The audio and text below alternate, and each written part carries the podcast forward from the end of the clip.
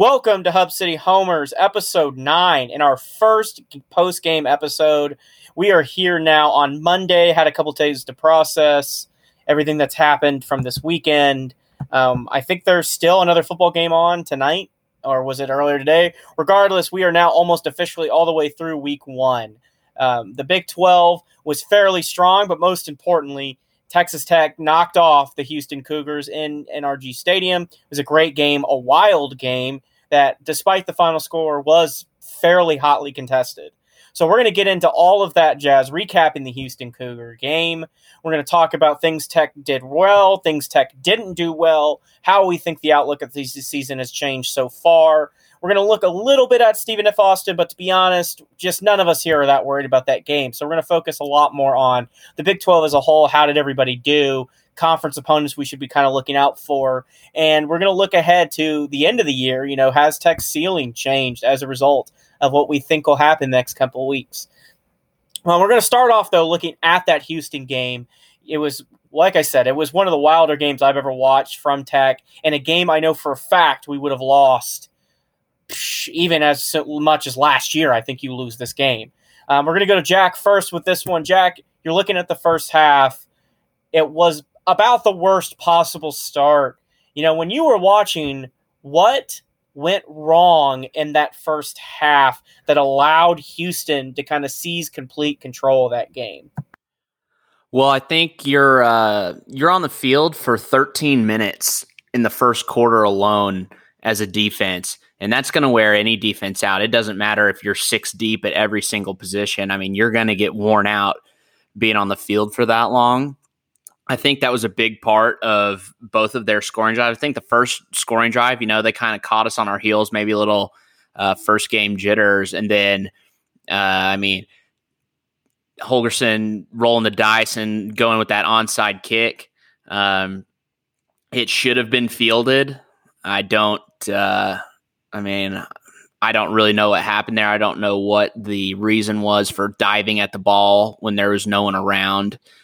But um, unless maybe he lost his footing or something, but that ball needs to be caught. It it also hits you in the hands, and you're kind of on that front line for that reason. Um, special teams for me as a whole was not very strong for the whole game. Really, um, I think the highlight was a 34 yard field goal. Um, other than that, our our kick return was terrible. Uh, punt return Mannix did pretty well, so I don't really have any complaints about that. Um, the kickoff uh, was pretty good. Uh, Derek Lewis played great, had a great uh, down the field tackle in the third quarter. But in the first half specifically, I think you got to look at the defense being on the field for 13 minutes of the first quarter. And I also think that the lack of playing time together from the offensive line really reared its head a little bit. I don't feel like uh, Shough had very much time to throw, and uh, you know I'm I'm pretty impressed that we even got seven points on the board because I I really haven't seen the stat for time of possession in the first half but I don't think we could. There's no way I think we had more than you know 10 minutes of possession in that first half. So I don't think that's a recipe for success against Houston, much less against you know Stephen F. Austin or Florida International. And certainly not a re- good recipe for success against any uh, future Big 12 opponents.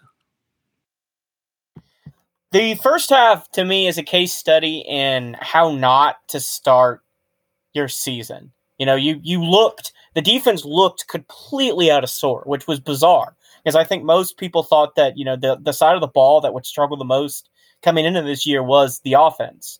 And you know, when the offensive line blocked, the offense was great. Uh, uh, uh, uh what Cumbie scripted with the the the overall feel, of the offense was really really good. But you know, outside of the whole not blocking thing just randomly, which is going to have to get cleaned up. But what was really odd to me was the defense just didn't look prepared. The the the odd front completely didn't work. Um, they didn't look like they knew how to get lined up. The coverage busts were weird. Like they, it just looked like guys just didn't know what they were doing. They don't look at halftime that obviously that's when the, the script flipped, but that's when it looked like they actually knew how to line up. that first couple fourth down attempts that Houston took, we didn't have anybody over center. I mean, it was just bizarre. There were huge holes for them to line up and run through to pick up those fourth down conversions. And I just thought that that, that was about the worst possible way the season could have started. If you would ask me what the nightmare scenario it is, it was Houston playing ball control, scoring with ease, getting the ball right away, stealing that possession back, and then you finally show, you know, you're going to step into this game and throw a punch of your own after Ezukanma's big gain off that screen, and you fumble the ball the next play. Um, it was just an awful, awful start to the year. It and like I said when I started, I don't think even a couple of years ago or even last year, you know, these Matt Wells teams would have lost this game. That would have been it. It would have been a blowout.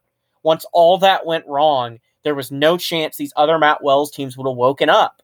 And you come into half 21 17, Houston has all the momentum still. You know, you don't look good. You haven't looked like you can really stop Houston.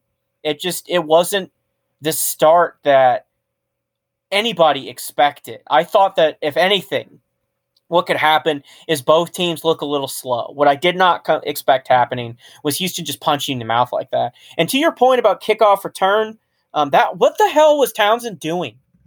He was the return man for a lot of that. Every every kickoff was an adventure. I mean, it the squib kicks, the onside kicks. I just, I thought you know, special teams is the one thing that it doesn't show up on the stat sheet really until, you know, something goes horribly wrong. And in that game, there were several instances where we just looked bizarrely out of sorts on our kickoff return. The onside kick not being fielded, even though it basically hit him, and Townsend was just terrible. Which I wonder if that impacted some of his playing time. Otherwise, is that he was just god awful returning kicks. Um, you know, it just uh, when you look at the first half as a whole, it was one of the worst halves of football Tech has played in a very long time. Uh, if it wasn't for Houston not being very good, Tech would have been run out of that stadium in the first half. I, I agree 100%. And it's, again, I'll restate that it's nothing short of a miracle that you're only down 21 to 7 at half. Yeah, uh, just, that that can't be understated there.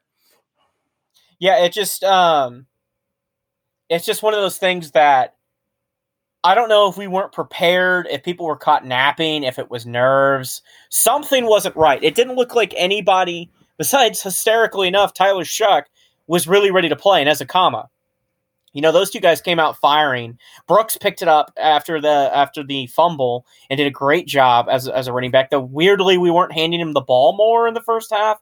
It just there was a lot that didn't feel right about that first half. But it wasn't the side of the ball I think most of us expected the majority of the problems to come from.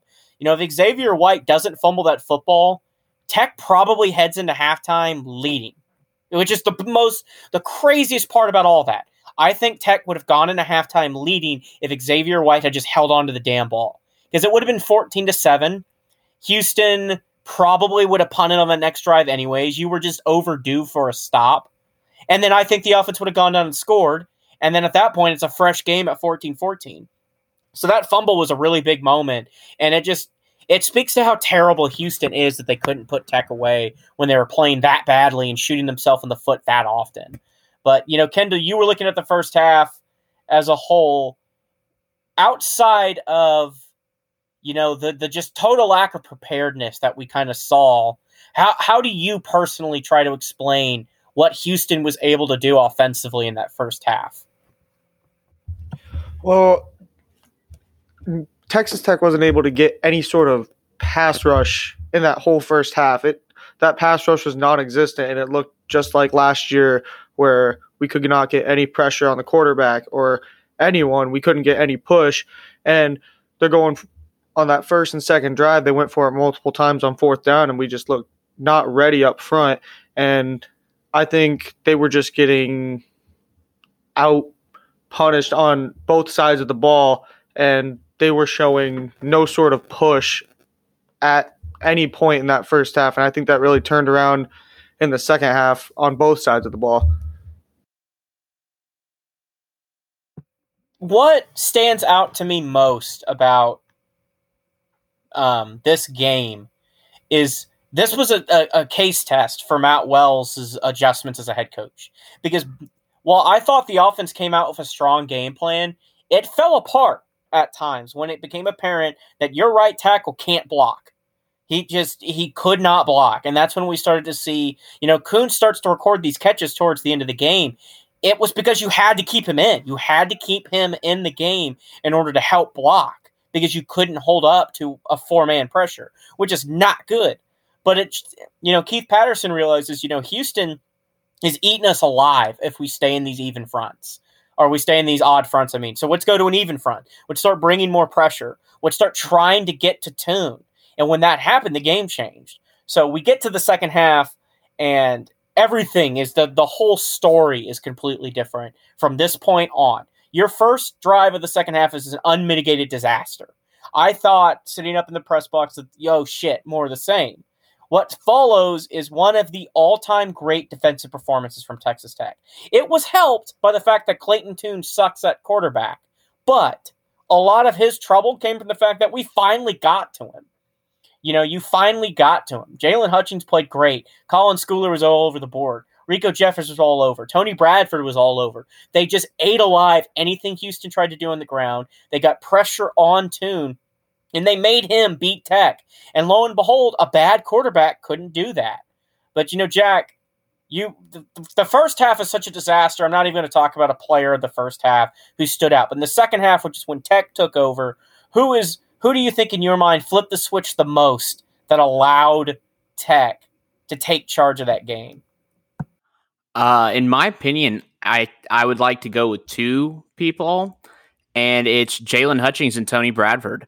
Uh, I think that you go down and you like you said you you have a terrible you have a terrible first possession and then you see something from Jaylon Hutchings in a sack that was a huge play. He kind of got he kind of got almost taken out by the offensive lineman. he kind of does this half barrel roll where he gets up and just keeps going and gets Tune down.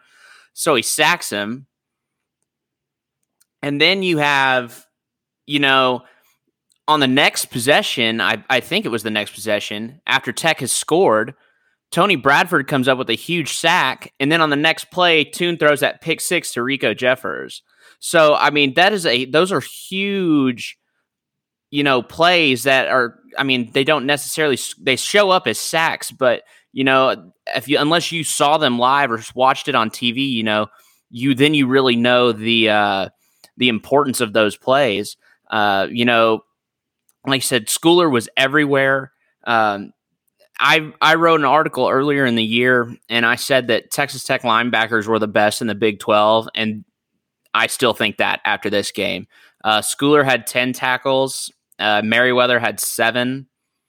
Uh, Jesiah Pierre from the transfer from Florida had 5, Riko Jeffers had 4, uh, Boyer Randall had 4 and I so you're just uh, you're all over the I mean you had so many guys chip in uh, Merriweather had one and a half tackles for loss. Uh, Pierre had half a sack. I mean, so you have, I'm sorry, half a tackle for loss. So, I mean, these linebackers really, wherever they're flying, they're all over the place. I felt like any time that the ball was underneath 10 yards in that second half, there was a linebacker on it immediately. Um, I feel like the the coverage tightened up quite a bit in the second half also.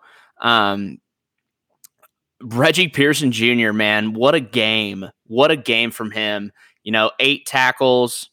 Uh, he had a pick and uh, forced fumble also. So, I mean, he played out of his mind. Uh, Eric Monroe had a pick too. He had five tackles. Uh, a person that I also like to you know, give some kudos to is another D lineman, Devin Drew. Devin Drew had five tackles also, and you know he's kind of in that other spot that uh, Bradford and Hutchings aren't in. That they're not rotating. Sometimes uh, Bradford and Hutchings are on the field at the same time, but when they're not, uh, you know, Devin Drew's in there, and he had five tackles on that D line. So it was just a great effort by everyone on that defensive side. I think you I've said multiple times that Keith Patterson was the best coordinator that Matt Wells brought with him. I still think that, and it's obvious now, especially now that Yost is gone. But uh, Keith Patterson really willed this team, and his adjustments at halftime were some of the best that I've seen. And yes, it does help that anytime there was any pressure, Clayton Tune just folded like a lawn chair. But uh, you know, it still is goes down as one of the best performances. I do want to throw out one more stat. Last year, all of last year, in 10 games, Tech had five interceptions as a team, and Tech had four against Houston. So that's a good start, in my opinion. Tune definitely helps you out with some of those picks, but I want to say one thing is other than the Riko Jeffers interception, where he really did just throw it to the wrong guy, it was just a bad read. You know, the rest of them you got a little bit of help from Tune, but they were great individual plays to make happen. Pearson went up and got it over KeSean Carter, and I, I, I know some people well he got beat. No, you know as a safety he was at, he was at pace with the receiver. Tune might have thrown a little bit better ball to give that even a chance, but that was a bad throw. You know Pearson covered him up. It was great man coverage excuse me, not man coverage, but it was great coverage by Pearson to get to KeSean Carter, who was legitimately just trying to run by the secondary. So he swallowed him up. Tune put a little bit too little on it, which made it a jump ball, and Pearson made a great play. Eric, both Eric Monroe and Adrian Frye made great plays to get the ball. Eric Monroe's in particular. I mean, that, there, there were a few moments in the game where more stunning than that little tip drill interception. It was a great heads up ball play. So, you know, bad quarterback play aside, which is what the Houston folks are going to focus on, Tech went up and stole those interceptions. Other than Riko Jeffers and maybe that second eight, that last picked Adrian Frye, even then he had to go get it. But other than the Riko Jeffers one, really, you know, Tech made plays to get to force turnovers. And that that's a great sign because the best tech defenses of the last 10 to 15 years have been defenses that have turned people over at a high level. You know, I think tech looked all around better defensively.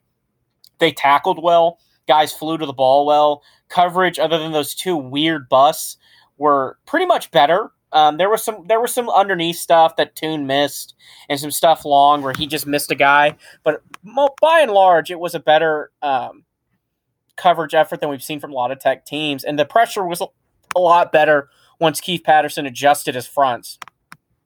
But you know, you add in the secret sauce for Tech, which is going to be to become a great defense or just a good defense. You're going to have to turn people over because you're not quite yet going to be in a place where your secondary is just locking out, you know, uh, every receiver you face. Your defensive line's not going to get home with three man pressures that often. You can't be a great defense yet so you just want to be a good one. And what's going to allow you to take that step is one, finally they look fundamentally sound. And then the second thing is take the ball away. And Tech did that really, really well on that Saturday night. And that change, the interceptions are the difference in the game.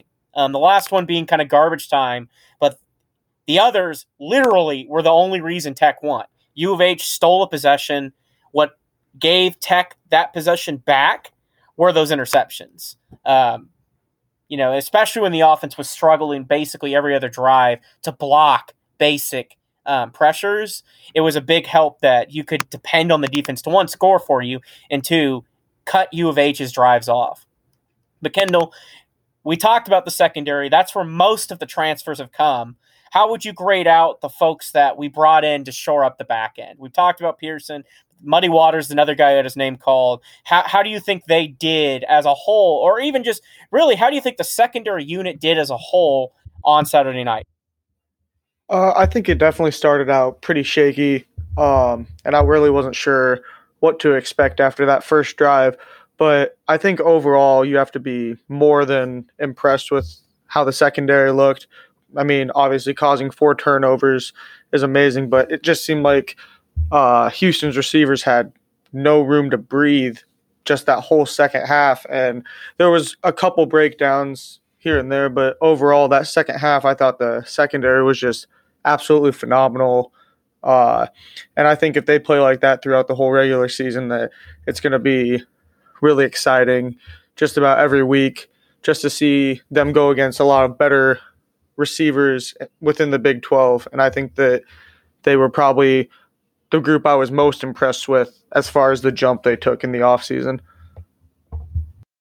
we've talked a lot about the defense. We're going to look at the offense now just because the defense is the story of the game to me. You know, the offense, they weren't underwhelming, but, and, you know, Tyler Shough, we'll, we'll talk to him about, but he looked good. Eric Ezukanma, who we're going to talk about a lot, was phenomenal. But the story of the game was the defense holding Houston to nothing after half. I think total yards was 43 total yards in that entire second half. But offensively, the first half is a bit of a mixed bag. Other than the Xavier White fumble, you really did move the ball pretty well. Um, you that was a long drive that should have ended in, in, in, a touchdown.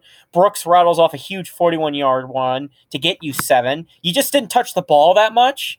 Um, the only drive I think that was really wasted was after the the Pearson pick. Going nowhere that next drive was a big shame. The most concerning aspect of this was obviously the offensive line. Particularly to me, it looks like the right side of the offensive line was having a ton of problems.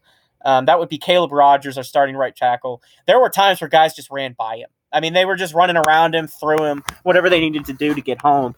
I didn't think Houston blitzed a ton in this game. You know, they would bring five guys max because they were concerned about Ezukanma on the back end beating them, which they should have been. Because every time they set him on an island, he just stiff armed the tiny little five eight receiver who or corner, I mean, who tried to cover him up and picked up 40. So it made sense that they weren't bringing a crazy amount of pressures. It was concerning to see entire sides of the offensive line collapse under basic pressure. Um, that was true throughout the game. It was the really the only thing this team didn't do well that night at all was pass block. I thought that the receivers ran good routes and blocked hard. I thought other than Xavier White who didn't look good, you know, your run game was really really strong, primarily led by Brooks. I don't think Townsend even got a touch, but Brooks was amazing every time he touched the ball, and you're going to get SaRodorick Thompson back. So I'm still not concerned about the running backs. Shough was all that he was advertised to be. really only made one or two bad decisions that game. Um, when he had time, he typically put it on the money, and uh, and your your your tight ends, other than Tharp's drop, were great. You know, Koontz is probably going to be the lead tight end this year. Tharp being a freshman, you know, we weren't expecting to see a ton of him yet, but Koontz was great. He blocked well. He ran good routes. He got open. He was this, this the the security blanket you want your tight ends to be. The problem was that the pass blocking was god awful. I mean, I I've seen Tech block worse. The best example being that TCU game last year, where I, that was just complete ineptitude. But the biggest concern has to be the offensive line pass blocking. That's the most veteran unit on the team. It's the unit we expected to give us the second least amount of problems, other than the running backs, because they're so experienced. We brought in Storment to shore them up. Um, they just looked horrible. But uh, as a whole, you know that that's my take on what didn't go right. But Jack, looking at the offense as a whole, what did go right Saturday night that allowed Tech to to one keep keep pace with Houston when they were st- it felt like the game was getting a little bit away, and two, what allowed them to overtake Houston and finish it off. Uh, for me, it's two words, and it's Eric Ezukanma. That dude balled out. Uh, seven catches, 179 yards. It's an average of 25.6 yards per catch. Uh, he's all first team Big 12 preseason for a reason.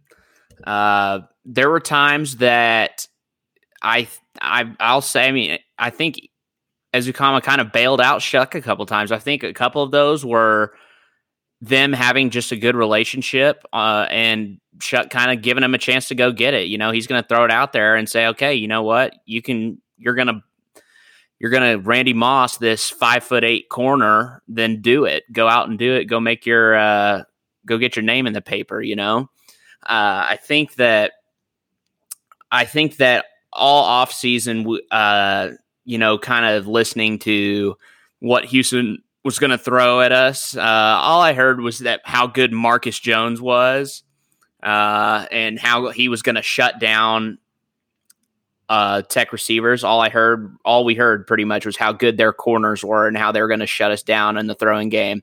Uh, seven catches and 179 yards sounds like uh, the complete opposite of shutting it down to me. Um, you know, Marcus Jones was put on put on an island with Ezukanma. I don't really know how fair that is because Marcus Jones is a tiny dude. He's I think he's listed as 5'9", 180. And Ezukanma is listed at like 6'3", 220. So I don't really know how fair that is, but I mean, you know, he he just he just manhandled him all night. That's pretty much the bottom line there. Um, other than that, I think Travis Koontz played really well. He had some great blocks uh, in the run game, and he also had some really clutch catches down the field.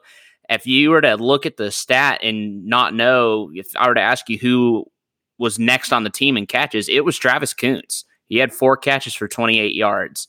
And that's surprising in a way, but it's a decent, it's a good surprise because you know if those tight ends get going, it just adds another dimension to this offense, uh, other than your running backs and your receivers.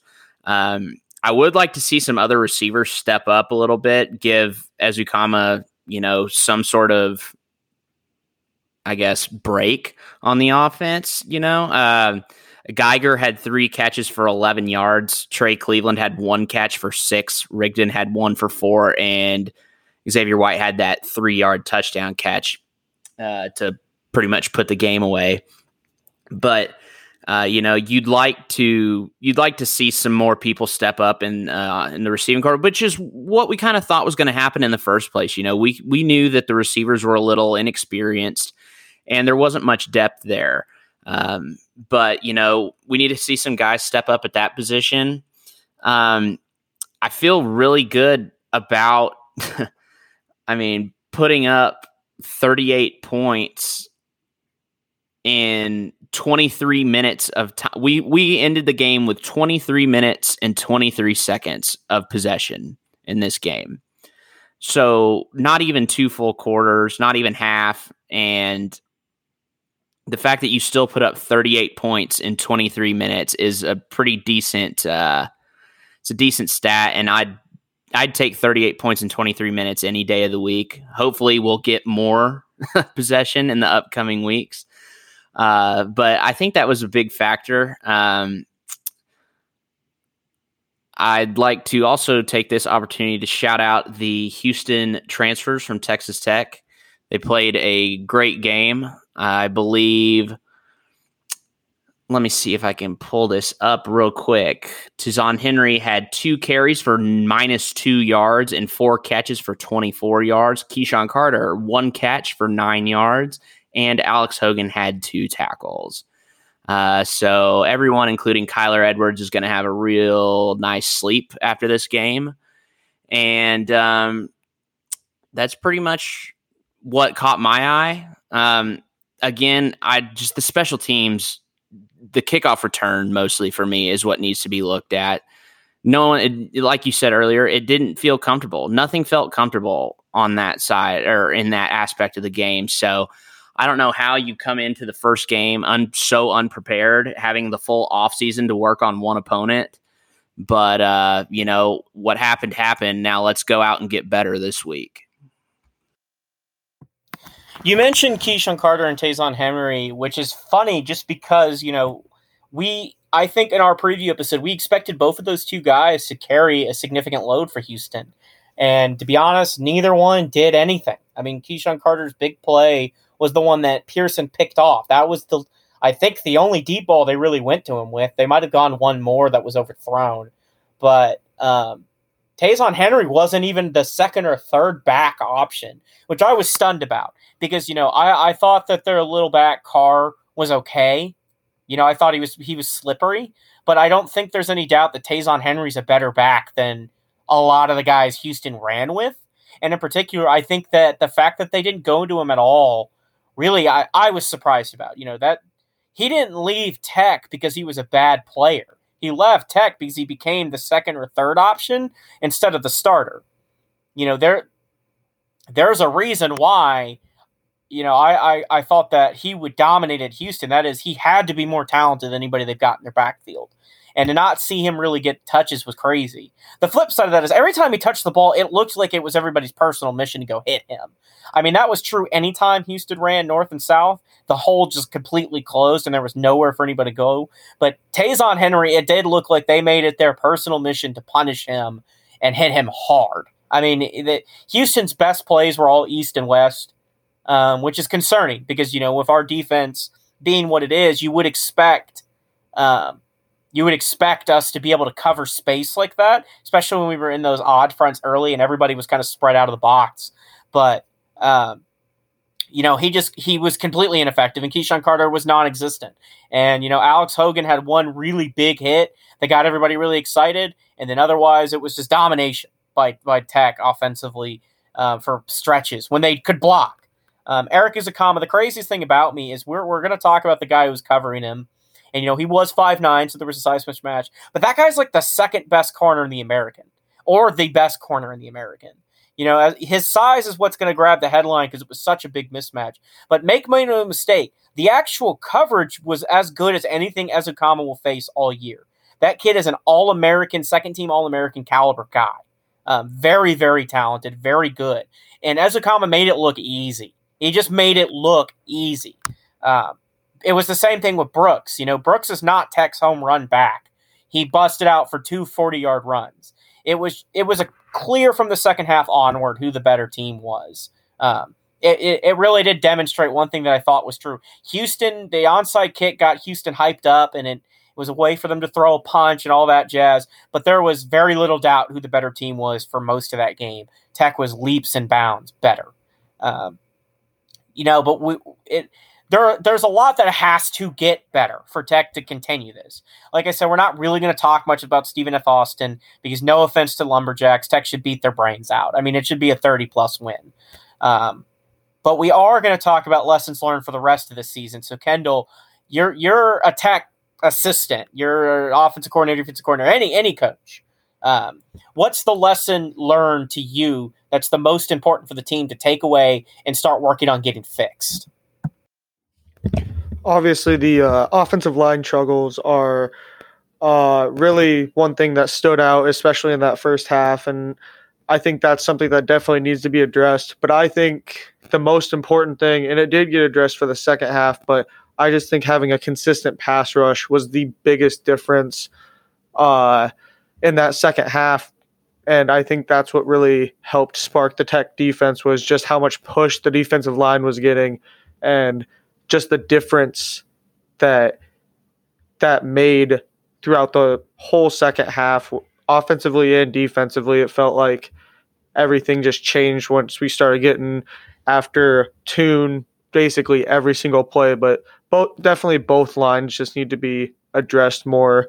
And I also think uh, another thing is we talked about preseason was the uh, wide receiver depth and how concerning that was that really there was nothing there. But and no and that proved to be true because other than Ezukanma, uh, the only receiver that had more than 20 yards was Koontz, and he picked up two of his receptions late in the second half. So I think there's quite a few things that still need to be addressed, but it was a good start for week one. The receiving core to me is is what jumps off the page because Ezukanma is going to face coverage guys who are as good as what he faced last night because he's going to get everybody's best effort. You know, Houston threw a really talented corner at him and he made it look easy just because of how much physically dominant or how much size he had on the guy, how physically dominant he was, how great of a receiver he is. You know, but there are going to be times where teams are going to put him in a in a bracket. They're going to put two, three guys around him in a little zone, like a little isolation situation, and they're going to make you go find somebody else. Um, it's clear that Ezukanma's Shough's, you know, go-to guy. That relationship's established. So you have to find option two. That may be Koontz. That may be Geiger. You know, we saw a little bit of Miles Price flash. We saw a little bit of, of um, Rigdon going going long, forcing that late PI where he almost came down with the ball. Um, so you know you saw you saw flashes of potential, but you need somebody to step up and take some pressure off Ezukanma because he's going to draw double and triple teams if teams think that that's all they got to take care of. I think that this was an aberration. It was just so easy for Ezukanma to get open long that when we had opportunities to go deep. It just didn't make sense to do anything other than throw him the ball and make sure he came down with it. I mean, I think he came down with every deep ball thrown his way. Might have stepped out of bounds once and then the offensive PI, but it was just too easy. It was so simple to go long to him that it just didn't make sense to do it with anybody else. But if if your offensive line is going to block better, which has to happen, I'm not going to say that's a lesson learned just because if it doesn't happen, Tech will lose a bunch of games this year, and you know it it it it couldn't be any more glaring that there's problems. But to me, the biggest lesson learned from that night is something that I think every Tech fan's been screaming about since Keith Patterson came over. Keith Patterson's been a great defensive coordinator at adjusting, but the adjustment is always the same. Get out of the three man front, bring a fourth guy up to the line, and scoot your DBs up. Just the backed up three man front that we do every time is mind bogglingly dumb. It's never worked for us. Last night, what was killing Tech was Houston saw these defensive backs backed up seven yards. So they just ran little swing passes and little short throws. Or they ran really long drag routes across the field because they know a three man front can't get home. So they just waited for the receivers to clear the secondary and find the pocket and let Tune dump it off. I love Keith Patterson as a coach. I think he adjusts really well when his scheme's not working. But when your scheme consistently doesn't work, it's time to stop starting in that scheme. But that, that's where kind of at, where I'm at with it. Jack, I'll ask the same question you. What's the biggest lesson you learned from Saturday night? Biggest lesson I learned from Saturday night is that this team can take coaching. Um, you know, I agree 100% with your take earlier in this pod saying that I think that if this is played last year, I think Tech loses this game by about 35 points. Uh, I think it probably ends up being, you know, around 45 to 10, maybe 45 to 17 Houston. Um, but just the the ability to overcome some adversity, uh, it, that has not been there for the past couple years in the Matt Wells era. So it's really refreshing to be able to see that for a change. Um, you know, I think it's very possible that this team goes 3 and 0 into that first Big 12 game against Texas in Austin. Um, but there are there are some issues that need to be overcome. I just agree with everything that's already been said. You know, the O line, uh, pass blocking, um, got to clean it up. Absolutely. These these two games upcoming are very good opportunities to do just that. Uh, you know, your run blocking was pretty okay. Uh, it allowed you allowed Brooks to get to the second level, and once he gets to the second level, you know he just did all the rest himself.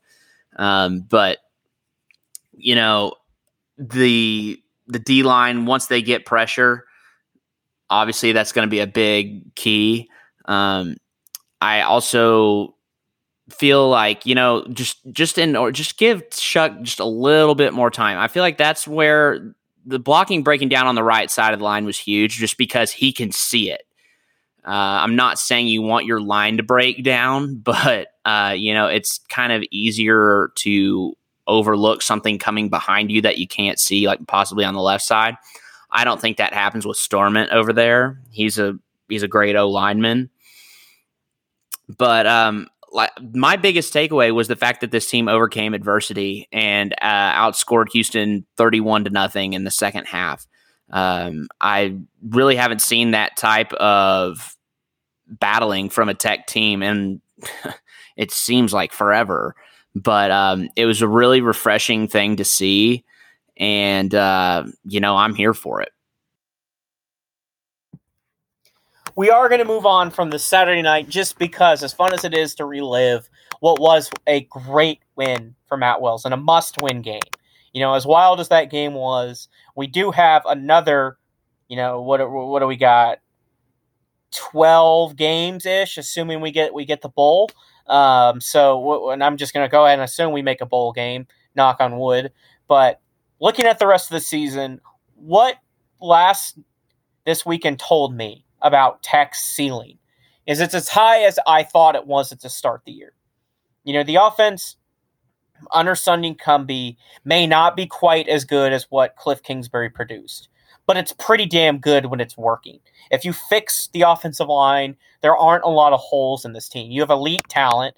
Tyler Shough, who we haven't called up by name really much, was as good as advertised. Um, you know, I think that he threw a, a very pretty ball and he made good decisions. He's quick. He other than I think there was one drag route to Geiger where it just stuck too long and he was too late with it, and that's why he got sacked. But for the most part, pressure didn't phase him. He tried to make great decisions. He put the ball in play and let receivers go make plays. Um, so I was very impressed with him, which tells me the offense is going to be pretty good. We saw that the defense is best is as good as it needs to be. You know, they're not going to be Clemson, Georgia, Ohio State, Michigan level defenses. They don't have to be, but this is shaping up to be a very good tech defense. So for me, the biggest change from how I viewed last night is just uh, confirmation that now you'll be three and zero oh heading into conference play. I'm not. I'm not even going to pretend to be worried about Stephen F. Austin and FIU. You know, I'll go back and eat those words later if like if the if a disaster happens, but I can't pretend to be worried about teams like that. So let's look ahead to the Big 12 record. You're at 3 and 0. Um, and I'll, I'll start with Kendall. You're at 3 0 to start the year, presumably, regardless. Even if you think Tech could drop one of these next two. Your first Big 12 game being Texas. I believe your last is Baylor. Um, what, if you're looking at what you learned from last night, what do you think Tech's final Big 12 record is for the year, and by extension, their overall record. I think right now Tech's only certain losses in the Big 12 or as close to certain, and I don't even think it's certain would be Iowa State and Oklahoma. But the way those two teams played week one, there gives me a lot of belief that if Tech is playing at their best, they could give those two a run for their money too. I think that Tech's record in the Big 12 could be as good as possibly having two, three losses in the Big 12. It also could be as bad as only possibly beating Kansas and Kansas State or West Virginia. Like it's, I think their ceiling, if they're playing at their best in a lot of these big games like Texas, Iowa State, Oklahoma, I think they have a chance against all of them. But realistically, I'd say they could be looking anywhere from a fourth to ninth place finish. It just all depends about consistency at this point. Jack, I'll give you the same question. You're looking at the Big 12, how it performed after week one. It's hard not to react to week overreact to week one, but it you kind of have to. You know, there's always a little noise there. But where we stand right now, how do you think Tech finishes in the Big 12, knowing what you know now after week one? Well, I think, uh, I mean, going down the line here, uh, it's a toss up kind of in uh, what I think. I, I agree with Kendall on a lot of what he said. You know, I, I think that, you know, if you play your best football, you know, I see that maybe you only lose at Oklahoma and, you know, maybe at home against Iowa State. Um, however, on the flip side, you know, if something happens and, you know, if we see a first quarter type scenario in all of these Big 12 games, you know, I don't think that you can really do that against really anyone and win. Uh, you know, I, I think you still beat Kansas. Um, m- I mean, maybe Baylor. Uh, Baylor didn't look particularly impressive to me. Uh, I mean, really, Oklahoma State didn't look very impressive to me. Uh, none of the Big 12 teams really stood out to me. Kansas State played a pretty decent game. Um, TCU played Duquesne, so that doesn't even count. Uh, uh, Baylor only beat Texas State by nine points. Uh, oh, like I said, Oklahoma State only beat uh, Missouri State in Stillwater uh, by seven. Uh, Maryland beat West Virginia and Texas beat uh, Louisiana. Iowa State only beat Northern Iowa by six. Uh, Brock Purdy didn't look too good. Breece Hall only had 69 yards on the ground. OU gave up 35 points to Tulane, and they played in Norman, uh, even though that was supposed to be an away game. Uh, you know they they gave up 35 to Tulane. I mean, yeah, it's the first game of the year, and everyone's figuring stuff out. Tech still has to figure a lot of stuff out, but you know, I think towards the end of uh, this conference, I you know I see one, two, three. I mean, I think we could uh, potentially you know only have three losses in conference play. Uh, granted, that would mean nine wins, uh, so that's a little a little gutsy to say, but you know, I think that could possibly be a pretty realistic ceiling for this team. You know, a nine win nine win uh, season. The Big Twelve managed to look both overwhelming and underwhelming. I thought that the conference as a whole, you know, they you picked up some marquee wins. Um, as much as I hate to say it, I was surprised at how good Texas looked against ULL. Um, we're going to find out what that win's actually worth. If UL is as good as I think, I think, and a lot of people think, you know, that probably means that Texas is a pretty good little ball club, which I wasn't expecting. I thought that with a new quarterback, new systems across the board, they were going to struggle to start the year. Um, they're going to play a terrible Arkansas team. So we'll find out a bit more about Texas if they really just take Arkansas to the woodshed, which they should. Kansas State gets a big win over Stanford. Really impressive. The Pac 12 North as a whole was god awful. Um, that was an embarrassment to football, what was going on over there. So, you know, next time you hear about how the pack doesn't need to expand, just remind them that they suck ass at every sport. And we'll move on from there because I don't care if they draw TV viewership or not. They're terrible. Um, and I, that, that was a little nice vindication to see. You also saw one, really the only you know, concerning games were OU and Iowa State. West Virginia losing to Maryland, I, I just don't, you know, if you're West Virginia, maybe you overreact to that game a little bit because it does mean you're not going to take the big step you were kind of hoping in in year. I believe that we're now in year three of the new regime over there. Um, year four, maybe could also be year two. Honestly, I don't pay that much attention to West Virginia, uh, but you know oh, that doesn't concern me as much. It was week one. Maryland's a pretty decent little squad. It was a t- hardly con- hotly contested game. What did concern me is OU's defense and offense looked bad. Um, you know, we saw more of the Lincoln Riley can't manage a lead show, and then you saw Iowa State up against UNI. And I. And now I expected Iowa State to maybe be a little slow out of the block. It's tough to reset your mindset from being the underdog to being the favorite. So I thought maybe you'd see them struggle for a half and then I think it was 13 to 10 at halftime. At that point, the, the you know the, the, the, green flag would go up and they they'd blow past you and I. That didn't happen. Breece Hall wasn't good. Brock Purdy was awful. They were good defensively, which we expected, but they just neither of the two, you know, assumed favorites, the teams that everybody penciled in to play for the championship, looked it. Um, you know, of everybody, of everybody. Tech was as convincing as anybody else. Uh, that second half, anyways. The first half was a joke, but the second half, we were as convincing as anybody else in the conference of, of performance, with the exception of maybe Texas, who had a pretty strong start to finish win over UL. Um, so, with that in mind, for me, your ceiling is probably second or third in conference. I just I can't feel great assuming that Tech can get past both OU and Iowa State as bad as those two teams looked, I just they are probably just better than you. Um, I Texas is another team that you know up in there. It's just hard to say out of that group of three that you're not going to get tripped up by one of them and fall down the ranking just a little bit. Your floor, though, I think is probably higher than most people assume. I think your floor is probably fifth or sixth in conference. I think you're just better than Kansas by so much. Um, still, you're better than West Virginia. You're better than Baylor. I think you're arguably better than Kansas State. Um, so then you're battling around in this middle group and trying to reach into the higher end um, as a team. That assumes, of course, that this offensive line performance doesn't continue. Your ceiling and floor both will change drastically if what we saw from the offensive line wasn't just game one problems and is a symptom of the rest of the year. You know, Tech doesn't play a lot of the dominant defensive lines in the Big 12. The conference has always been stronger actually in the secondary than I th- would think in the in the defensive line or in the linebacker group. Um, but you know, Houston certainly would not grade out as one of the more dominant defensive lines you're going to face. So if that symptom that we saw is is the you know the cancer that's going to eat away at our season, it's going to change drastically, and we'll find that out when we get to Texas. I think is when that will become apparent.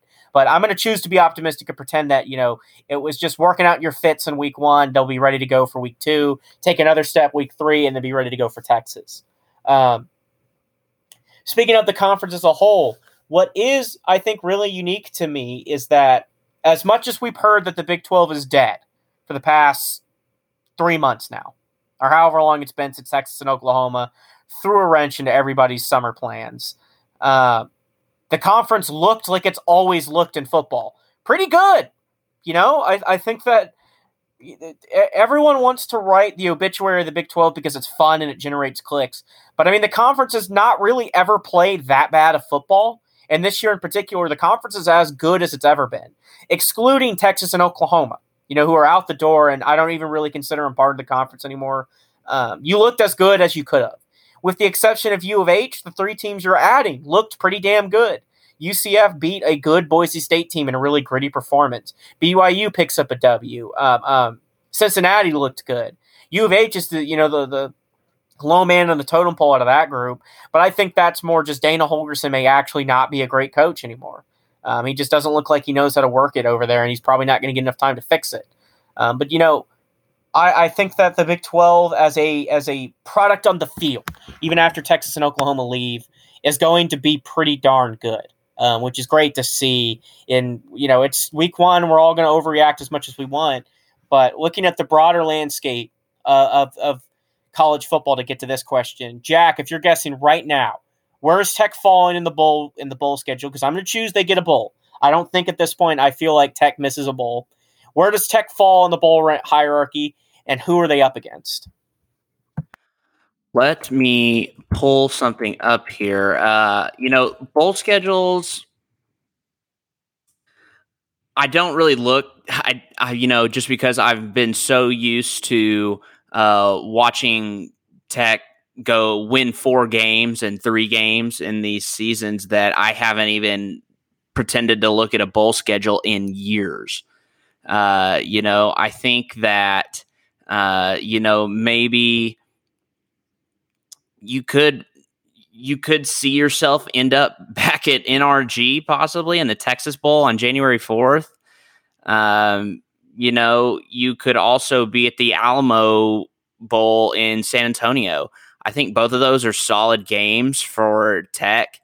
Uh, it would show Tech against the SEC or the Pac 12. I think we would be yearning to beat up on either an SEC or Pac 12 school. Um, I think also you might see the Liberty Bowl or Guaranteed Rate Bowl. I think those are kind of like worst case scenarios for you at this point. Um, just I don't see how uh, you can go really lower than that. I think those are the lowest bowls for the Big 12, actually. So the Liberty Bowl will be, or the Guaranteed Rate Bowl. But I think more than likely, I think you end up probably in that Alamo Bowl or that uh, Texas Bowl spot. You know, those are San Antonio and Houston. So I think again, um, God, I hope if we make that Texas Bowl that there are more tech people there. Whatever you saw on TV was not very indicative of what the attendance was. Uh, it was shit. I'll be honest. We did not show out very well. And, uh, you know, yeah, the people that were there, we were loud and uh, we made them hear it and we let them hear it when it needed to be. To be. But, uh, you know, I don't, I, I was almost embarrassed at the turnout uh, for Tech fans in that game. There were more Houston people, I think, in or easily more Houston people uh, in the stands than what Tech had. So I, if we get to that Texas Bowl or the Alamo Bowl, you know, Tech fans really need to make an effort to get to a bowl game. And why wouldn't you? I mean, it's the first one in four or five years. So, uh, you know, it'd be a good thing to go to. So the announced attendance for that night was a little over 43,000. Um, and as concerning, I didn't think, I thought we were looking at a crowd that was like 60 to 70% Houston fans. So that's 30 to 40% tech, um, roughly. But what's concerning, more concerning to me, is not the tech side. Because here's what you have to think about: is if this game was played at TDECU, there would have been about 2,000 Tech fans total. That would have been it because it would have been an away game, a true away game, and we just wouldn't have had access to tech tickets to even fill up the stadium more. And that stadium's small in the first place. um, what's more concerning to me on the attendance front is U of H is about to enter the Big 12, about playing a Big 12 opponent on a Saturday of a holiday weekend. So nobody's got anything going on Monday. So, you know, you have all weekend to rest and recover. Um, Houston is a destination for a lot of people to come travel to. You know, um, this is their home city. It's at NRG, which is a great venue, and it's against the best team they will play at home, with the exception of maybe if Cincinnati comes home. You know, or I should say, if Cincinnati comes home. You know, I think Cincinnati is going to be as good as we all think. But point being, this was a massive matchup for them. Massive matchup. And they couldn't pull there there couldn't have been more than 25,000 to 30,000 U of H fans. And I, I I was blown away. I mean, if I'm U of H's AD, I'm embarrassed. If I if I'm the president of their school, you know, if I'm Tillman Fertitta, the chairman, I'm embarrassed, and then I shut the hell up about the reasons why they didn't make the Big 12 four years ago. Because if we weren't absolutely desperate, that showing is why they don't belong in a major Power Five conference because they can't convince people to come to their own city. They can't do it. This was a massive game for U of H you know, I, I heard all kinds of excuses or seen all kinds of excuses. Well, you know, Dana Holgorsen's really sapped the life out of the program, et cetera, et cetera. It's year three of a year in which a coach might be fired. It's the first game of that season in your city in an NFL venue against the best or second best matchup. I don't know their home schedule off the top of my head. You're going to get all year. You know, this is this is everything you want it to be. Your chance to show the nation that you guys care about U of H football, and you couldn't get people to show up. You know, the Big 12 is not going to go back and revoke um, an offer if that really is coming this week. You know, that's not going to happen. But it is horrifically concerning that we would not have seen a full TDECU with how Houston turned up. You know, I think it's. I think it also becomes very obvious that Houston's not even the third best polling school in that city. They're not even the third most popular team in their own hometown, which is no, absurd. I, I, I, I know I know true Houston football fans are worried about that. You know, the, the Big 12, if we're not to the point where the Big 12 is kind of desperate to find a valuable media market, there's no chance U of H is getting this invite. Um, and I, I still go back to this sense of, you know, we're making fun of what's going on at UCLA you know, um, in their first game. U of H's first game is uh, arguably to me worse because they had everything to prove on that night and couldn't get couldn't get people to care, couldn't get anybody to care, and that that that's disappointing, you know, to see that they're going to come into the Big Twelve and we're still not going to see sellout crowds at their venue. You know, it's not going to happen. This doesn't get turned around in two to three years. It's going to be five plus of U of H not being able to get 40,000 people out to their own stadium, having empty venues every night on national television when Tech comes to town. It's just, it's going to be rough. Um, it, it's going to be rough.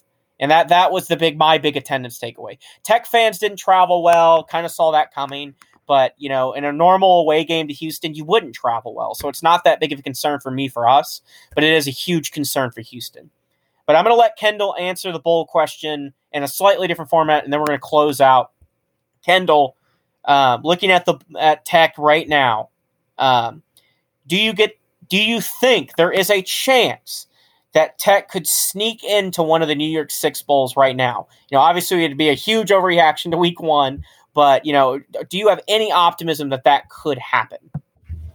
I see the only way like that happens is probably finishing second in the conference, and if that includes uh, loss in the conference championship, that would probably put you in one of the New Year's Six bowls. But I think you also have to, be, being realistic, I don't know that that would happen, but if they hit their ceiling that we think is possible with the way the Big 12 looked week one, which would be in that second, third range, I think you'd have a really good chance of seeing a New Year's Six Bowl.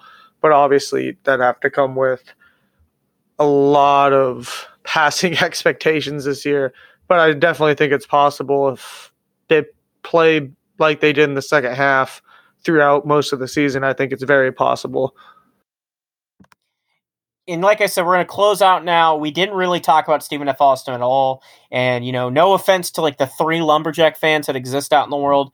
they just aren't worth caring about. I, I, can't I can't even pretend to care. So we're gonna close out here without really getting into it. I expect we'll be back next week with Tech at two and zero oh and a lot more to talk about, especially if the game was close.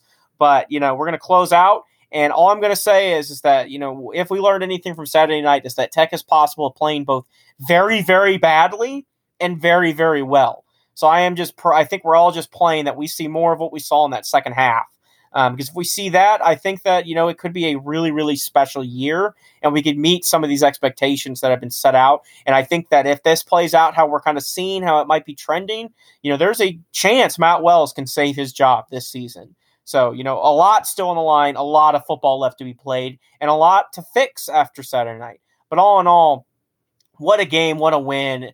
And, you know, I hope you guys all enjoyed this episode. I'm here with Jack and Kendall. Like I said in previous episodes, if you don't remember, Reed works for the team as an assistant manager. So he's not allowed to talk about him. So you'll see him once we're out of football season. But we're always thinking about him.